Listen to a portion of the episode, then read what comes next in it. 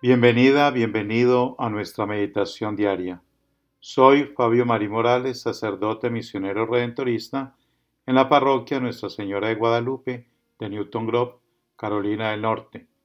Hoy celebramos a San Esteban protomártir y meditamos en el Evangelio de San Mateo, capítulo 10, versículos del 17 al 22, que nos habla de la persecución como una de las tribulaciones que nos pueden sobrevenir durante nuestro viaje cristiano en la tierra. Para entender lo que significa, debemos prestar atención a la palabra que usó Jesús.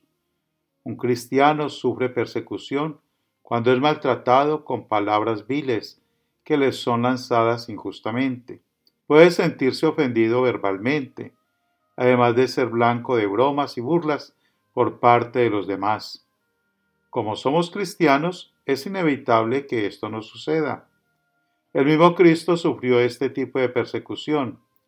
Nuestro Señor Jesucristo, injusto y cruelmente, fue burlado e insultado por muchos, especialmente al final de su vida.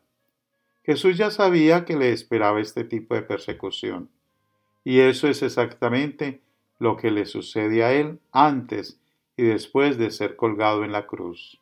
Él recibió burlas de los soldados que pasaron cerca de la cruz de los líderes religiosos, de los ladrones que estaban a su lado. Nadie ha sido insultado y burlado tanto como el Señor Jesucristo, ni lo será jamás. Sin embargo, afirmó que sus discípulos sufrían persecución mediante insultos y burlas.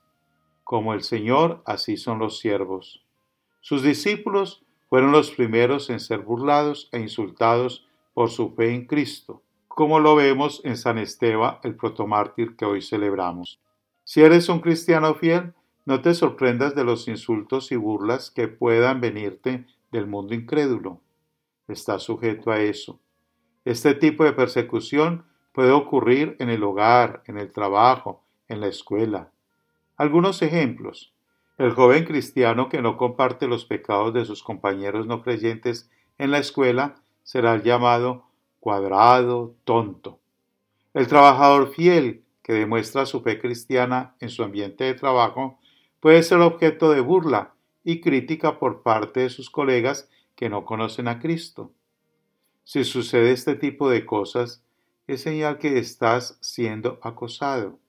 No te sorprendas ni te enojes por esto, pero recuerda que Cristo, más que nadie, sufrió este tipo de persecución y tú, como discípulo suyo, está sujeto a lo mismo.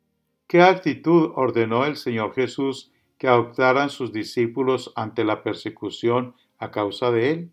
Alegraos y alegraos.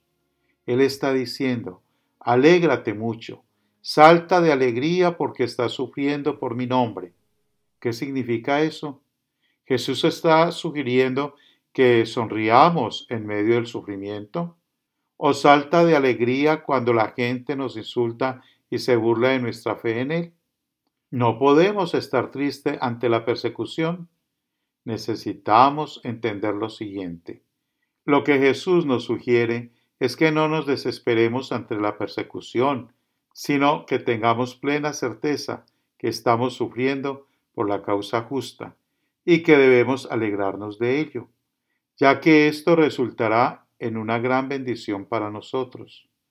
Los primeros discípulos que fueron perseguidos por causa de Cristo expresaron este gozo. Los apóstoles del Señor, después de ser arrestados y azotados por los líderes religiosos de la época, salieron del Sanedrín, gozosos de haber sido considerados dignos de ser humillados por causa del nombre de Jesús.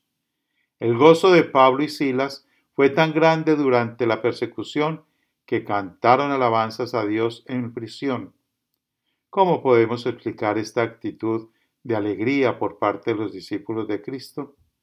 Dios da fortaleza a sus siervos en tiempos de persecución. El gozo del creyente en la persecución es el resultado de la gracia del Espíritu Santo que habita en ellos. Además, las promesas de Dios nos motivan a estar gozosos en la persecución. El Señor le bendiga abundantemente. Felicidades.